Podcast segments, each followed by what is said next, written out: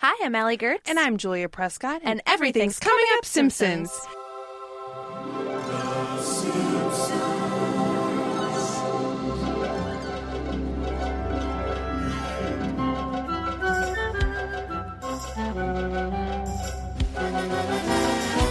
episode is brought to you by, wow, we are brought to you by so many, I want to say, print media is not dead. It is Oh. alive and well on the Everything's Coming Up Simpsons podcast. We are brought to you by Modern Sandcastle Magazine. Oh, Ooh, ah. I know who like that. hmm I also know who will like uh, Bad Boys Life magazine. Is it Bart? It is Bart, um, Homer's son. Um, we are also, I don't know why I wrote this, but sure, go for it, Julia. Um, Wrote it, you mean received it. Received it, yes. Uh, sunscreen SPF 1000. I thought that was worthy of being uh, one of our sponsors today. Wow, was it really a thousand? It was a thousand. That was That's the, too that many. was the joke, baby. It was a it was a joke about a baby. Yes, it was. Good morning. good, good morning. Um, if you're listening, then you of course already know the episode of The Simpsons that we're talking about because these are all household references um, that we regard every day of our lives. Uh, we are talking about the episode A Star is Born Again. This is the 13th episode of the 14th season. It originally aired on March 2nd, 2003. It was written by friend of the podcast. You know him from the Surfsons episode, um, Brian Kelley, who also wrote that episode. It was directed by Michael Marcantel. Ooh la la. And the showrunner at the time was Al Jean. Heard of him? Heard of him? March second was my birthday. I turned twelve on this day. Oh. I was probably at Rainforest Cafe and then watched the episode right after. Wow, what Yeah. a day. That's amazing. That's what I do every uh, day, but it was uh, special for me because you know You got a volcano. 'Cause I got a volcano little lava cake. Brownie lava cake.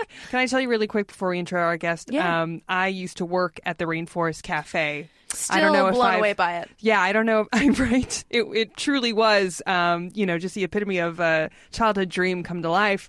Um, it was at the downtown Disney location, Which is no longer. it's just no longer. Um, but that I think plussed up what was already pretty great uh, about it. Um, did not work as a server though. Worked in the gift shop. So um, if you are asking, I'm ready to answer. Yes, I did sell a. Um, I want to say a frog stuffed animal to Kelsey Grammer. Oh once. my god! Yeah, I know. I know. Our guest is just just ready, surrendering to uh, the glory of this. So I'm with you, Allie. I- Yeah. I got to live that dream.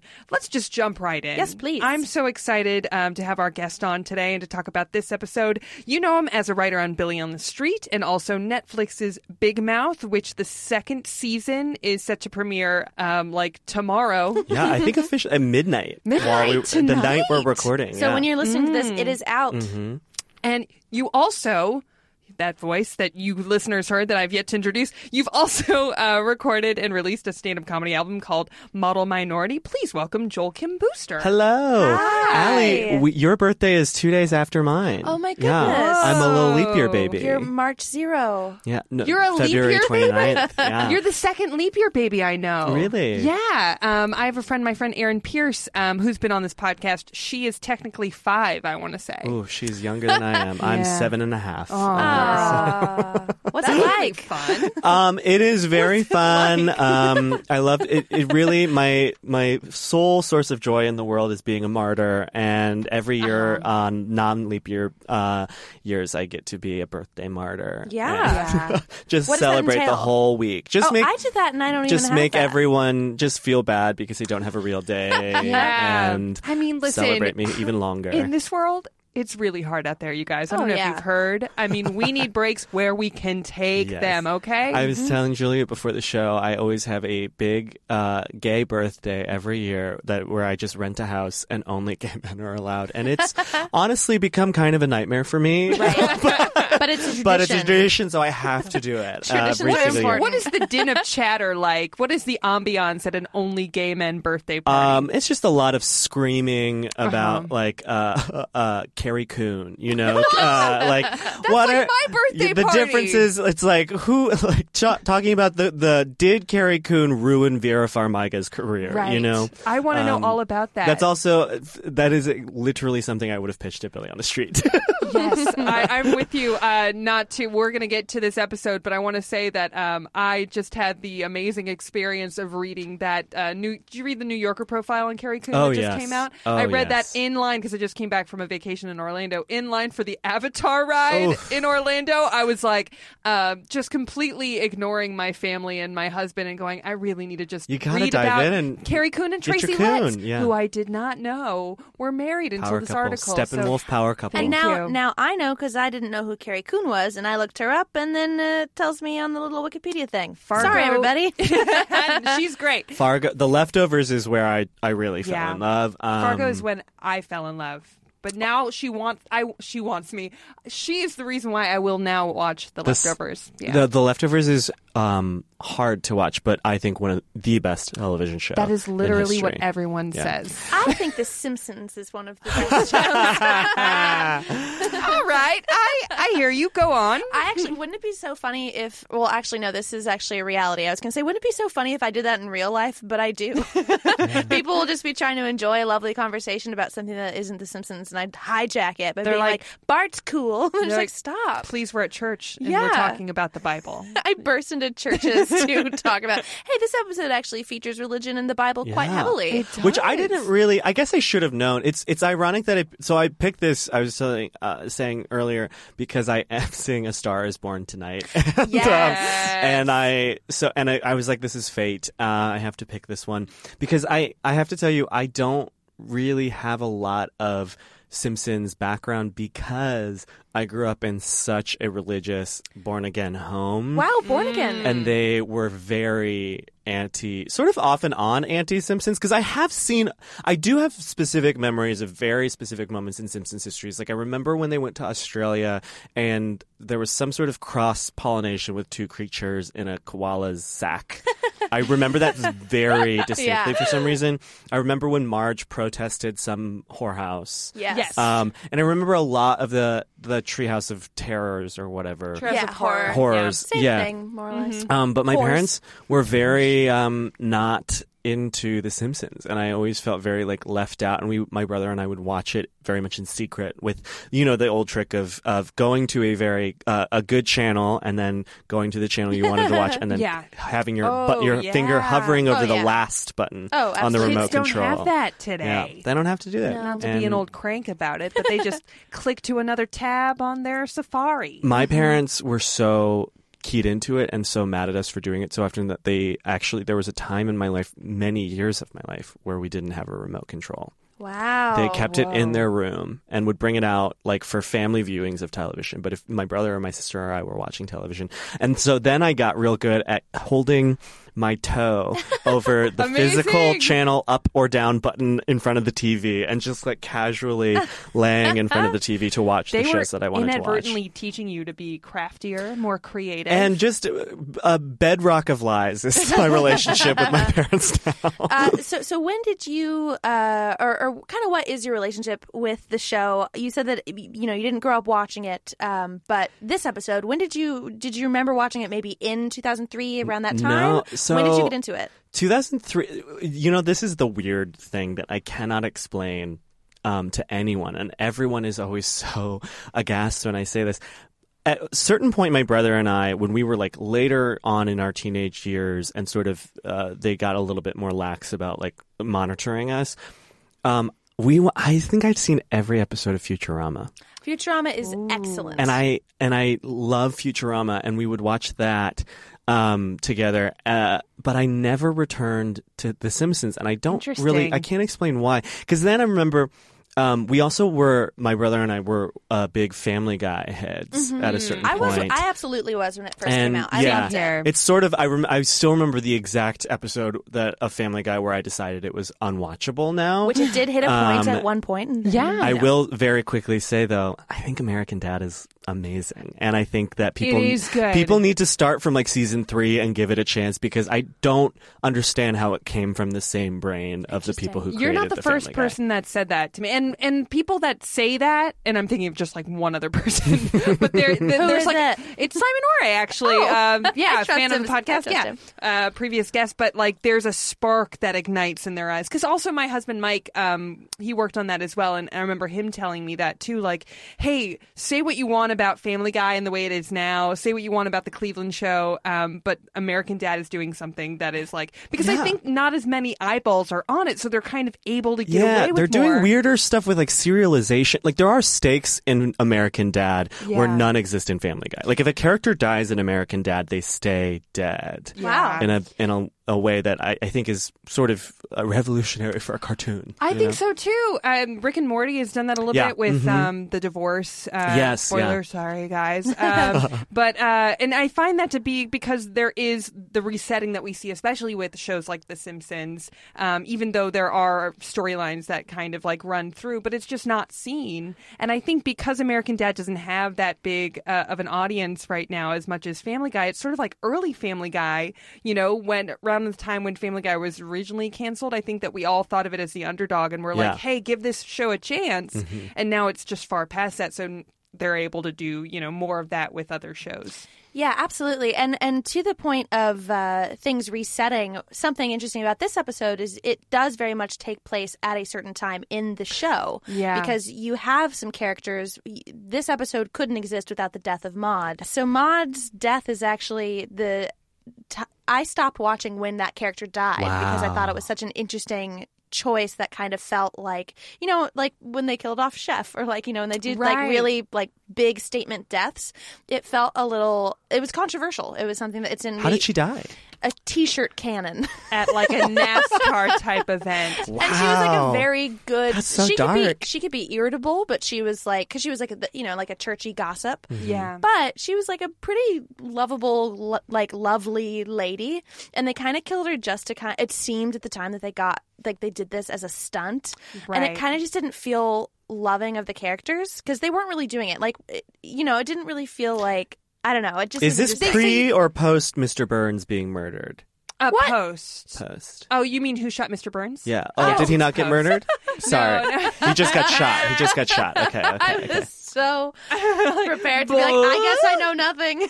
yeah, no, it, it was post, but I agree with you, uh, Allie. I think that it was.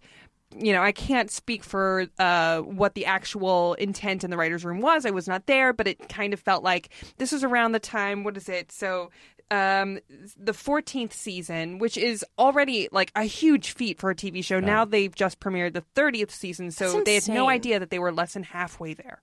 Um, but I think that when Maud was killed off, it was like, ah, gosh, like we're really, you know, running out of steam, maybe a little bit. Uh, we're not getting, you know, the kind of eyeballs that we used to, and we have to do something that's going to be like the Sunday night stunt that Fox could just promote the shit out of, you know, ad nauseum. But then it did lead to episodes like this, where because of something that even if I didn't like at the time, they are able to twist it in a way and, and make something really like cool and interesting come out of it. Yeah. And it is one of the rare episodes where you do need to kind of know that that happened. And the fact that you love this episode and that you picked it and didn't know about Maud only speaks to how strong Well, uh, this is because I you wouldn't didn't need to know I- that you got it. Loved this episode.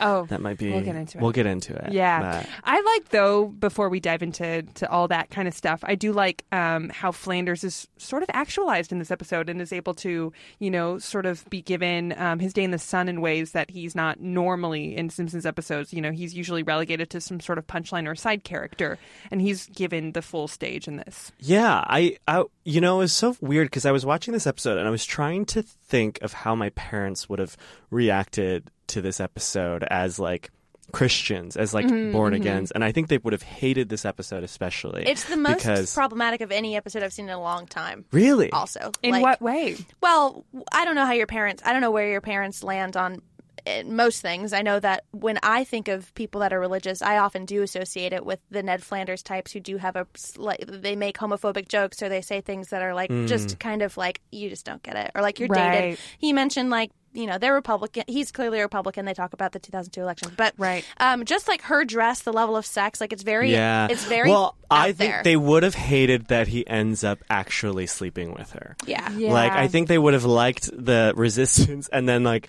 um, I think they uh, they definitely would have seen it as a cop out that he was like, "You get a taste." Um, Yeah. Yeah, it, I, I will say that that line didn't really feel like within his character. That it was more of servicing the joke than servicing the character's Yeah. POV. Yeah. Also, I had no idea. I was a little turned on.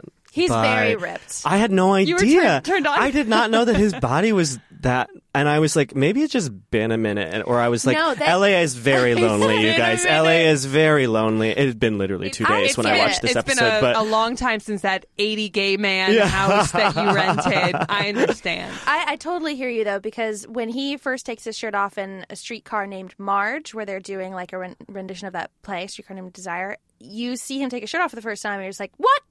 Because you would know. never know. I like that choice though. I It's really do great. like that choice for Yeah. that character. Um, it balances out his other cheesier like qualities and, and the downtrodden aspects of his life. Yeah. So let's get the synopsis, and then afterwards, I'd really like to hear why you picked this episode in particular and like what it means to you.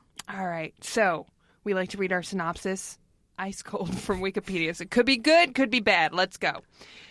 The episode owes much of its plot to Notting Hill. While that film is, sh- is about an actress uh, finding happiness with the owner of an independent bookstore, the Simpsons episode features Hollywood movie star Sara Sloane, played by Marisa Tomei, falling for Ned Flanders after visiting the Leftorium.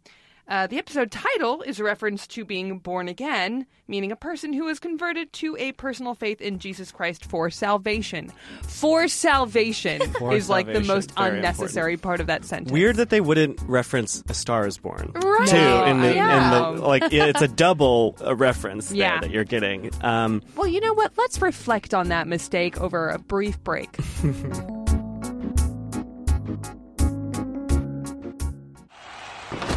Welcome everyone to the live wrestling spectacular in Los Angeles. So far, the world's most boring wrestling podcast has been destroying the competition. Isn't there anyone who can save us from this travesty? Wait, could it be? It's Tights and Fights, the perfect wrestling podcast. Tights and Fights is here to save us from the monotony of boring wrestling podcasts with hilarious conversations. Woke trips through the history of wrestling. And joke about the finer points of people wearing spandex.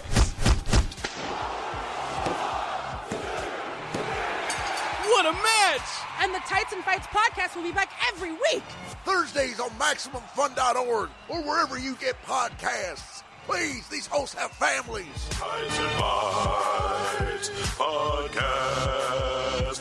Ties and Bites.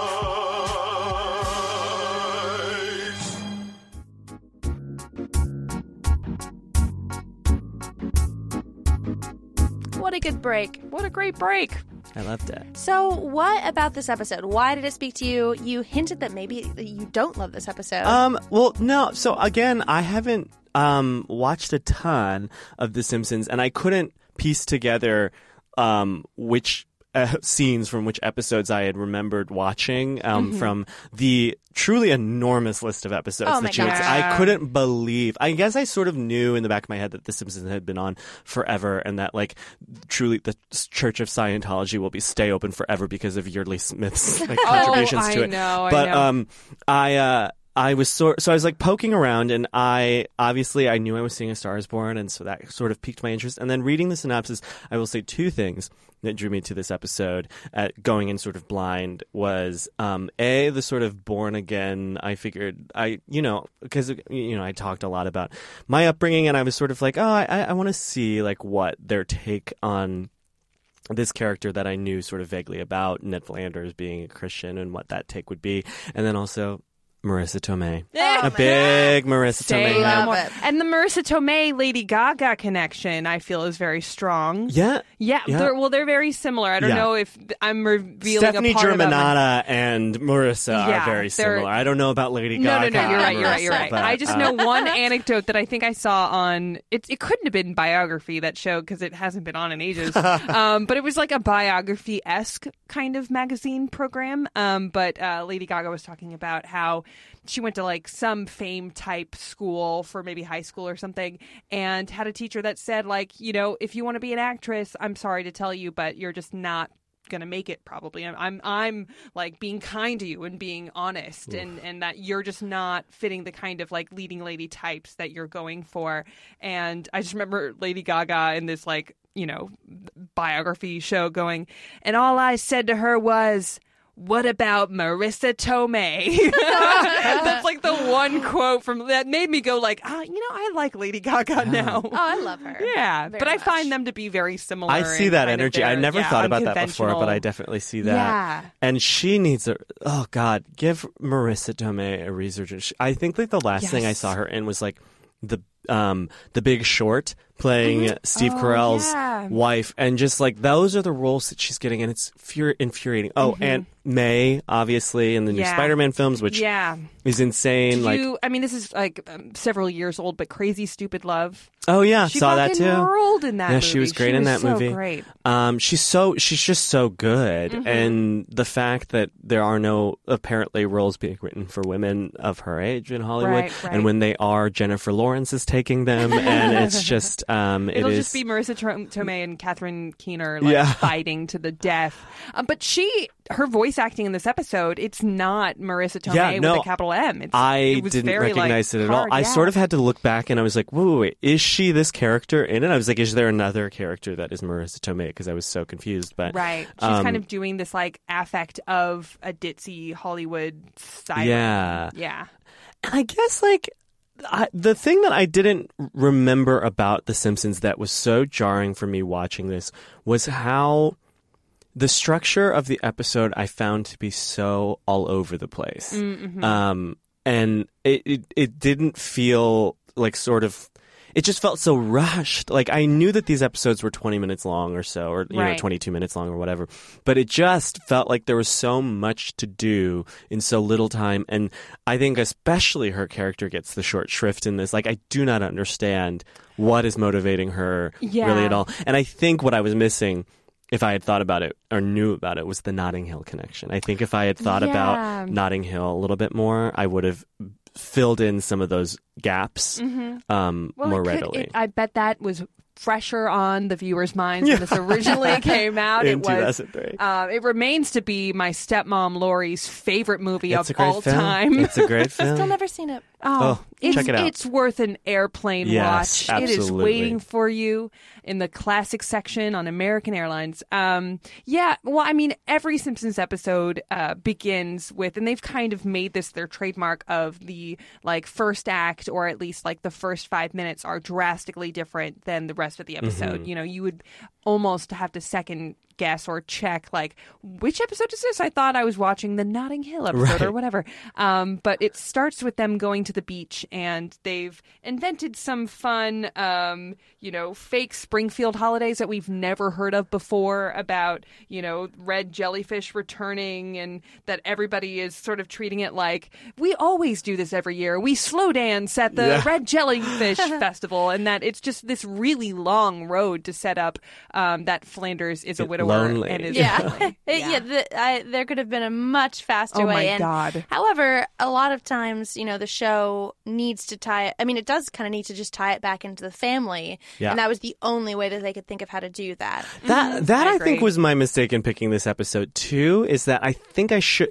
I think this is an outlier in a lot of ways, and so I Yes. think this.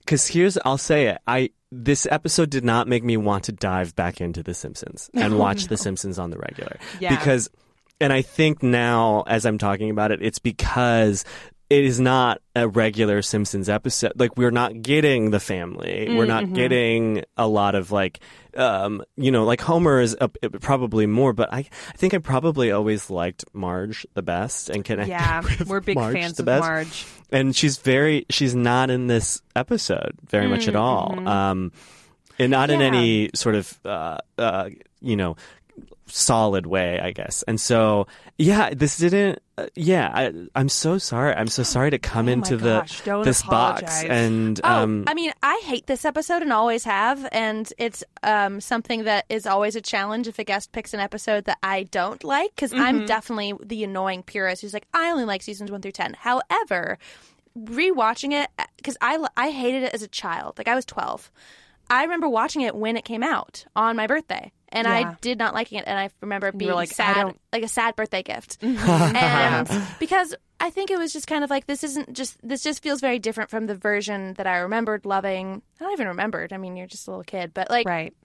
but rewatching it again, I did find some good moments, which at least was kind of nice, so that it was kind of like, okay, there there are still some jokes here, but like if you are someone who like wants to kind of go back through the simpsons like there are so many amazing episodes and it might be fun to kind of talk about like what happens in this episode that doesn't quite land for you and then be like Mm, I well you know so, what too. like they do it perfectly in this I episode guess, yeah, that was the thing that struck me the most is because growing up and having The Simpsons be this sort of sacred cow, like off limits thing because it was so edgy Mm-hmm. and like the humor was so um too adult or too dirty or too like you know outrageous for my parents and Yeah. and I remember them being so shocked by it all the Mm-hmm. time and then seeing this episode, I guess like, and also just as like a comedy person now, and I know that the writer of this episode might be listening to the podcast, and please understand that uh, there I will get to the the many jokes that I loved in this episode. oh they're tons yeah Yeah.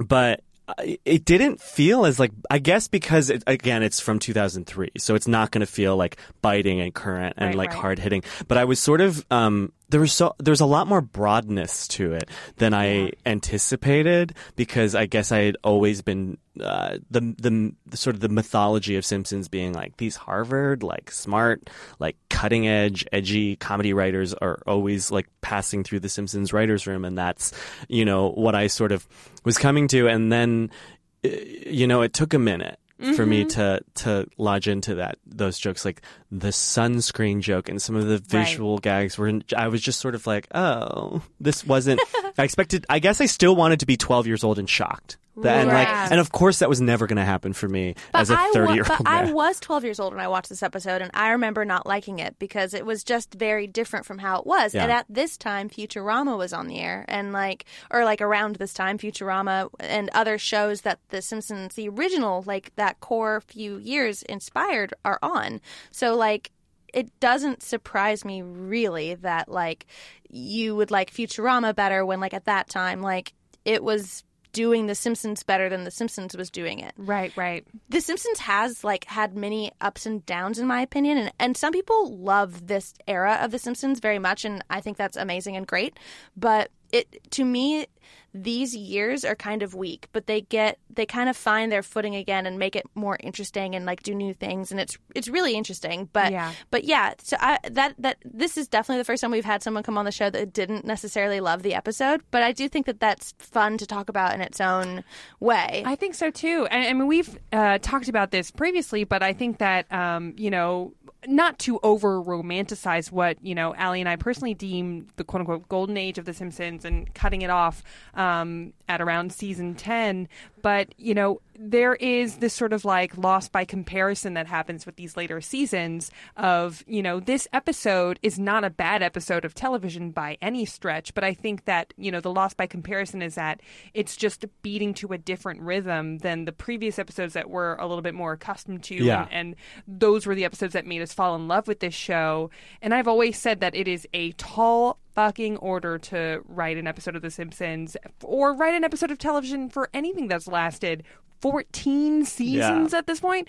It's it's so rough just to write for a season 2 episode of something as you've known Yes. with Big Yeah, yeah. Mouth um, because you're just I feel you pitch out stuff and are just given a litany of reasons why they can't do that or why they shot it down and, and in a meeting that you weren't a part of. So there's that element to it. But then I also think that you know with these later episodes of The Simpsons, what can you do in a 14 season of a show? You go to episodes that highlight side characters that explore stories that you haven't explored with them yet, and so because of that, by default, you don't have an episode that has the family front and center. And that's part of the reason why I think it feels off. And, but then also, you know, you're bringing in pop culture stuff too of that time, maybe leaning But on a w- little too hard. I get, but I think actually the two jokes that I loved the most that made me laugh and howl were nothing to do with the family. Like I did not. I, I, it's shocking to me that this show is so focused around Homer. a character that I have never found funny, and I found deeply unfunny in this. I guess I just didn't like the joke. the The one joke I think that he gets really.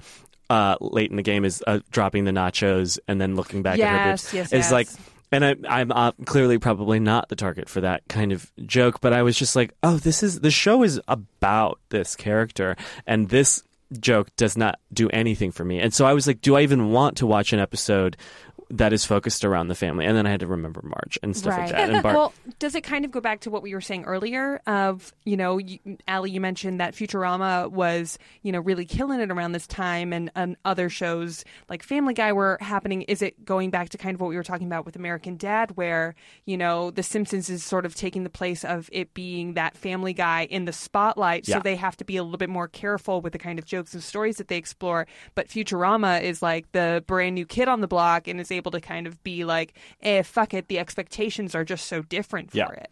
Yeah, maybe it's suffering from that a little bit. But and it was also, and I, I wonder. I guess I'm still susceptible to a cutaway joke, which is I I I have to imagine sort of new.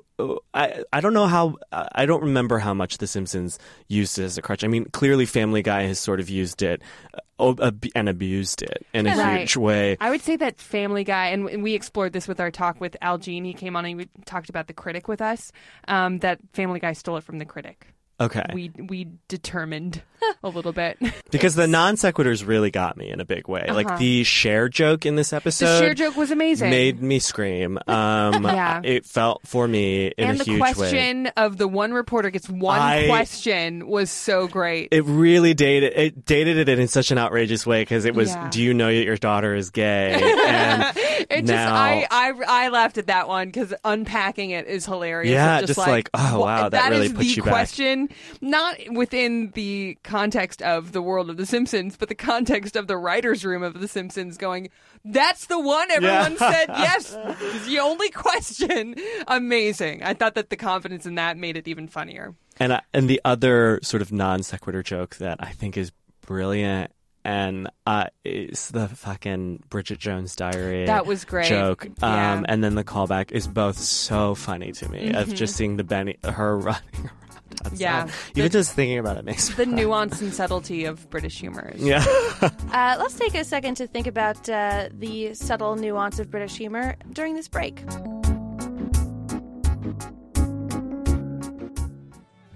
Hello, are you looking for a new comedy podcast? In which case, can I draw your attention to the Beef and Dairy Network podcast? It's a fictional industry podcast for the beef and dairy industries. It won Best Comedy at the 2017 British Podcast Awards, and it features wonderful guests such as Greg Davies, To my knowledge, it's the only cow circus that's ever existed in this country. In rural Russia, every small town has a cow circus. Josie Long, You should have a beef. Have a beef with them. I have a beef with you. I will have a beef with you. Come round my house and I'll have a beef with you. and Andy Daly. That virus never existed. There was never any such thing as a mad cow disease. That was all a, a, an illusion that uh, Big Lamb came up with. That's the Beef and Dairy Network podcast. Find us at MaximumFun.org or wherever you get your podcasts from. And I would recommend starting at episode one. Bye.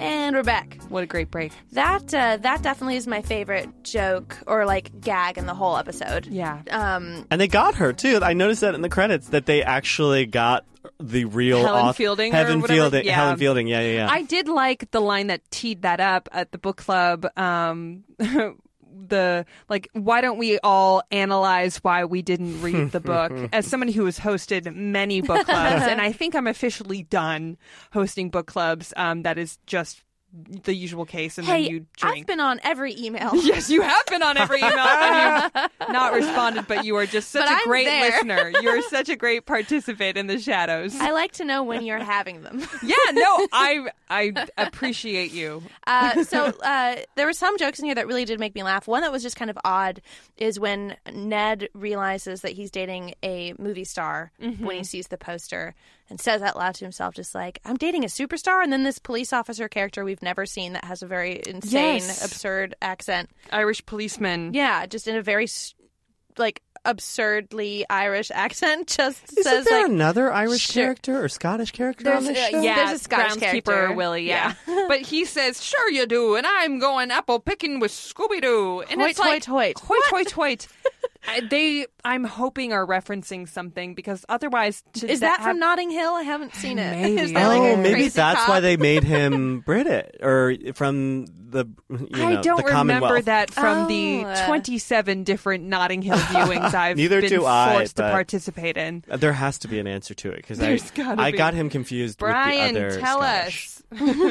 I did enjoy Homer inhaling a caterpillar and exhaling it to be a butterfly. That was, was a, a very nice subtle moment. fun. but I yeah. like there are little moments of Homer that were kind of funny, just in terms of um, Lisa saying like, "Oh, Sara Sloane is dating Mr. Flanders," and then Homer saying, "Who the hell is Mr. Flanders?" Oh, right, Flanders. That's fun. Just little nods to kind of like who they are. But yeah, I agree. And so the the joke that you mentioned earlier about basically there's this moment if you haven't seen this episode where Homer is so distracted by the revealing dress that Sara Sloane, Marisa Tomei's character is wearing that he's he like spills his nachos and is having kind of that same Family Guy joke of him grabbing his knee for too yeah, long. Yeah, the rule of sevens. Yeah, and so basically it's just well, and of course the original version of that is uh, Sideshow Bob hitting himself with a rake again and again and again. That is absolutely where Family Guy. No, I'm not going to say stole, but it's that's the same joke, and They they, went happen apple to, picking They happen to do it for it, first. yes. Yeah, that, that, that's all. Um, but you know, I'm sure. Well, I'm not sure, but I was going to say maybe the Flintstones did it, but You're too kind, my dear Allie. Too kind. but basically there's this moment where he's like looking disappointed and making like a like oh about his nachos and then uh, like like a Yeah. very satisfied like "M- I didn't do it right but like he's looking at her boobs pretty much But basically, uh, I call it the rule of sevens. I feel like I'm not the only one, but like it basically is a boomerang joke where it starts off funny and then it in the middle goes unfunny and then comes back around Yes, and it's, it's funny a Kristen again. Shaw as a horse uh, sort yeah, of gag. Yeah, of- yeah, where it's like I can't believe this is still happening, Mm-hmm. you know. And I think at the Family Guy uh, headquarters they call it uh, taking our damn time, you know, when they do that stretch out. yeah but so, so something about that joke in addition to it having the format of something that we've seen in other places and maybe you do like that joke or maybe you don't like that joke uh, it goes against who Homer has made himself to be in this entire show. Something we talk about um, is how Marge is. When Marge is horny, it is something that is exciting and it actually makes her a more complete, full character. She's not just this, you know, not that there's anything wrong with being a housewife, but she's not just that. Right. She has a- an entire identity. She's not reactive, Right, Yeah. and she's in control. She, it's actually empowering when she's horny. And then Homer, for the most part, really isn't a horny guy. We've talked about this before too. Nick- Really? eh, no, and like he's not. That's what Family Guy is to me. Like Peter is someone who would do that. Homer is really more of just like he cares more about food and beer, and you know that's kind of Well, because like, he, he doesn't instigate horniness. That's sort of where I think that the line is drawn. Like, of course, when um, Marge, like, you know, puts a very seductive finger on him, he's like, all right, you know. He loves his wife. He's Yeah. always been a very monogamous person. So when there are episodes when a love interest possibility comes along, there really is like a huge level of drama in terms of like, oh my God, like Homer loves Marge. And mm-hmm. here's suddenly this woman who shares so many more things in common with him. This is suddenly like a huge, like scary tension. That sounds much more like Bob's Burgers than Family Yeah, Guy yes. in a way that I've never framed The Simpsons in my brain, and from what I remember or what I've absorbed of it from just being in pop, you know, Mm-hmm. it's so existing interesting. I mean, well, culture. they're, all of those primetime animated shows are kind of students of each other, and I feel like it's not a straight line of Simpsons taught, Family Guy taught, Bob's Burgers taught, and so on taught Big Mouth, but that especially now, given that Simpsons is still alive and kicking. Family Guy still alive and kicking. Bob's Burgers, they're kind of like you more unilateral, like bouncing off of each other and sort of helping each other, you know, develop what their specific POV is going to be with that. And I do love the Bob's Burgers like grounded family yeah, at its it's the best family comedy on television right now. Yeah, it's great. I love now, Bob's animated or otherwise. But Yeah, well, that show, the thing that uh, the thing that makes it so good, in addition to just having tons of funny, great jokes and interesting plots and looking cool, has all those things going for it, is that it is about the family. Like that show is about the family. It's the same way that The Simpsons is and has been in the past, where you get to explore Lisa's stories and Bart's stories and each character's individual things, um, but you know how it's going to be affecting each other. If Bart if Bart's main story is stealing something, you know how Marge is going to be affected Mhm. by that and how Right. a whole chain is going to react. And there is a disjointed quality to this that makes it an interesting and difficult episode, maybe to break down. However, one of my favorite episodes is A Fish Called Selma, which is completely almost devoid of the Simpsons family. Like it barely has them. Mhm. And it's just this love story between two people, which is kind of what this is, but you feel them love each other. At Yeah. this episode, at the end of it, they have a decision to make that she's going to apparently marry him um, and move to Springfield or he's going to move to Hollywood. And they say, you know, that they love each other. And in my eyes, they'd only been dating for a day. Yeah. And she seems vapid as That's hell. the pacing of it is I think what I struggled with the most is Yeah. that I didn't I think they they sort of had to service Flanders obviously because he's a character that is reoccurring on the show and like it wouldn't make sense to to you know uh, unbalance it towards her. But like it just happened. I didn't get her yeah at yeah. all. Like I was didn't never on her side. Yeah and i agree. I, I never fully understood what her pov was. Um, and i think partially due to the voice acting and it being this like sort of lighter ditzier celebrity it's different than notting hill in that notting hill has julia roberts sort of like being you just see her her charisma is sort of informing us being on her side and maybe a little bit of her history as a celebrity so you can kind of go oh I understand that she's going to be the heroine that we root for but this is somebody that I don't even know. And you know with all apologies to Marisa Tomei like that I felt like the voice acting wasn't as evolved as I would have liked it to be for me to be on her side. Um, I kept waiting for her to be using Flanders in some way. You know other than her reasoning that he is unlike anyone that she's ever met in Hollywood it just wasn't enough for me. Because the and then because it was confusing i was like is it the christianity that is appealing to her on any level too? Is that she didn't so- comment on that. yeah and that's what was weird about it. Like she like when the kids which i do like when they were like he's she swore um yeah and, they were and- it was a fun Rod and Todd episode yeah, it was. It was. It was great for the. I also loved in the dream sequence when they screamed, "And we're Jews." I know and we're movie producers Um, yeah it was great It was. Yeah, it was just a, a, confusing sort of shift that I Mhm. didn't understand to when she was suddenly unhappy. Right. And I I wonder if, you know, some of the examples that we've been kicking around of Homer um, and Mindy Simmons um which uh, was his big temptation episode earlier in the Simpsons run, and then um, you know a, a fish called Selma, which is not a temptation episode, but it has a little bit more whole emotional stakes of who they feel uh, obliged to in in whatever that episode's goal is. Um, they are concrete characters that we can kind of look and see and feel emotions toward. I feel like the only parallel that we can draw from this episode to that is that um, Flanders is feeling like emotionally obliged to God, Yeah. which is not a concrete character Not that we can look at and go, oh wow, because it's otherwise his um, you know dead wife's memory, which I don't feel is filling that slot either. So it's it's just really it's one sided. We don't know her. We don't really care about her. They really don't care about her because there's a moment when he, when Ned, who's a beloved character, truly a, a very interesting and good person, um, he is shopping and saying how nice it is to shop with uh, a woman again, and that the last item he's bought was a casket. But he says it as such a throwaway that if he had done like a nervous laugh or something after, we'd know like, okay, he's joking through the pain. But instead, it was just like, damn. and she doesn't truly react doesn't in the care. way that gives it, yeah, the Like, reverence it deserves. she never says like, you have a dead wife. That's like you, fucked up. Yeah. You know yeah, what I I mean, mean? I feel like that's emotionally where the episode perhaps should have gone a little bit more of her. Then maybe we could have seen her as being a whole character of like, I really like you, Ned, but you have a dead wife, and I feel weird kind of filling that spot. And maybe, I don't know, it could be off tone for The Simpsons of what they were going for, especially around this um, part of the show's run. But it's something that they have to overcome together to figure out, all right, Yeah. well, how do we proceed as a couple? Or honestly, if they had made the decision that she is like at her core a wholesome Christian person and had sort of like been in Hollywood for, and you know like given Right. that aspect and like And it, would have been funny if that was her deepest, darkest secret that she had to hide. Yeah. Kind of like if you watch Silicon Valley in the last season, there was a really great, I want to say 80 Miles was guest starring on it. And um, he had to hide that he was a Christian, um, you know, because otherwise uh, he was gay and a Christian. And um, Thomas Middleditch's character thought that he was ashamed of being gay, but really he was ashamed of being Christian, Christian, because yeah. people have a reaction, especially Mm-hmm. now in Hollywood, Mhm. which is really interesting. I think that there's just like a weird um, consensus of people thinking that we're all atheists out here, which mostly we are, but you know, Atheists like are Jewish. atheists are Jewish, yeah. And then when you like, I remember somebody mentioning like, oh yeah, this person they're really Christian, like Yeah. almost as a weird warning, which is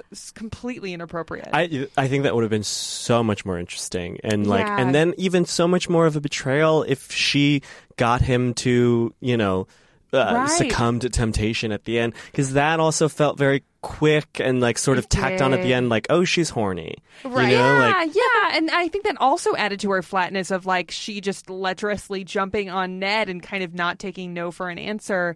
I just never truly understood her. If and now we're rewriting the episode, if it was about her being Christian and being so attracted to this other wholesome Christian man, having that like, oh no, I've corrupted him emotional conflict would have made it completely different. Because at this, at the way the episode ends, her choosing to go back to Hollywood is a foregone conclusion. Like we Yeah. know pretty much that that's going to happen, and if there had been a little bit more conflict on her side, then it might have been a little bit more of an interesting build to watch. I don't know. I mean, I don't Yeah. know what any of this has to do with the comedy of the episode. I don't know if it would. Don't know have if it would have been funnier or less funny. Um, I think it still but- would have been funny because it would have been here's what I'm pitching a tearful goodbye. Um, they have their moment, and we have that beautiful Alf Clausen like music swells, you know the one, um, same one that he used for when Homer said goodbye to the spirit of his dead mom. Mm-hmm. Um, and she leaves, and then here we go, the callback to the Benny Hill Helen Fielding Yes, thing, that and that great. could be its li- little bow, and I think that that would actually make the Helen Fielding Benny Hill stuff funnier. I do. I will say the Bob Balaban joke. Bob Oh, Bob Balaban. Balaban Gos- was a Gosford great- Park heartthrob Bob Balaban was a great. He was one to of the end that. first, um, because I used to intern in development. He was like one of the first like celebrity people that came into the office, and I remember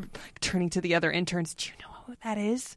You've seen all those Christopher Guest movies. Ah. yeah. Uh, so speaking of tearful goodbyes, uh, it is about that time. Mm-hmm. Uh, so we've had some lessons about kind of this episode as a whole, and given some insight on why this episode didn't necessarily work for us, and um, kind of like given some uh, ideas of like, okay, the things that you don't like about this episode. Those problems don't really exist in the episodes that we think you would like. Um, so listeners give a list of suggestions of your favorite episodes uh, for uh, for us to suggest here I, I think there are so many good ones but if there's a, a lesson from this conversation or the episode itself um, what could we leave on Give Marisa Tomei meteor roles.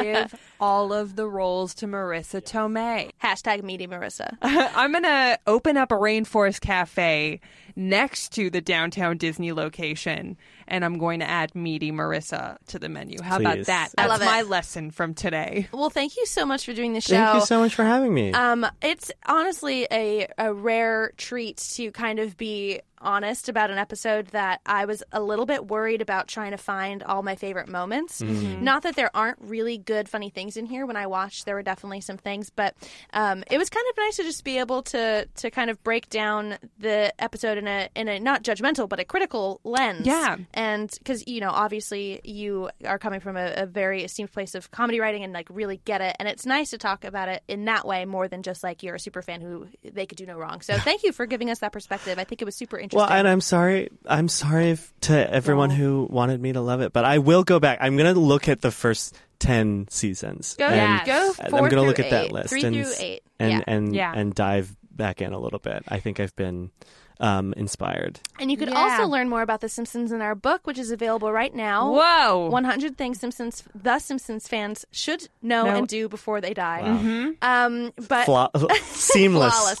Uh, but bef- before people uh, run out to their nearest Barnes and Noble, uh, where can people find your stuff? You- You can find me on social media at I hate Joel Kim. Um, I have, um, you know, uh, I I usually put up my tour dates and stuff like that. I'm on the road a lot this fall, and I have a, a Comedy Central digital show coming out with Patti Harrison called Unsend. Um, a, a real, uh, she, should get her on this show. She Oh, would yeah. be uh, a real gem, I think, a real find. Um, so yeah, be on the lookout. Great. Well, thank you so Thank much. Thank you guys. And Julia, where can people find you? Ah, thanks so much for asking. Uh, you can find me at Julia Prescott on all the things. Allie, where can people find you? Thank you so much for asking. You can find me at Allie Goertz and all the things. Uh, we are on Simpsons Pod, and you Yeah, can email buy our us. book. Buy our book. Email us, come see us, um, do live shows in Denver and um, Portland, Oregon uh, in December, and we will uh, be talking more about that as the, the dates loom closer. Um, everything's coming up. Simpsons is a production of Maximum Fun. Our show is engineered and edited by Jesus Ambrosio, and our senior producer is Laura Swisher. Swish. Smell you later. MaximumFun.org. Comedy and culture. Artist owned. Listener supported.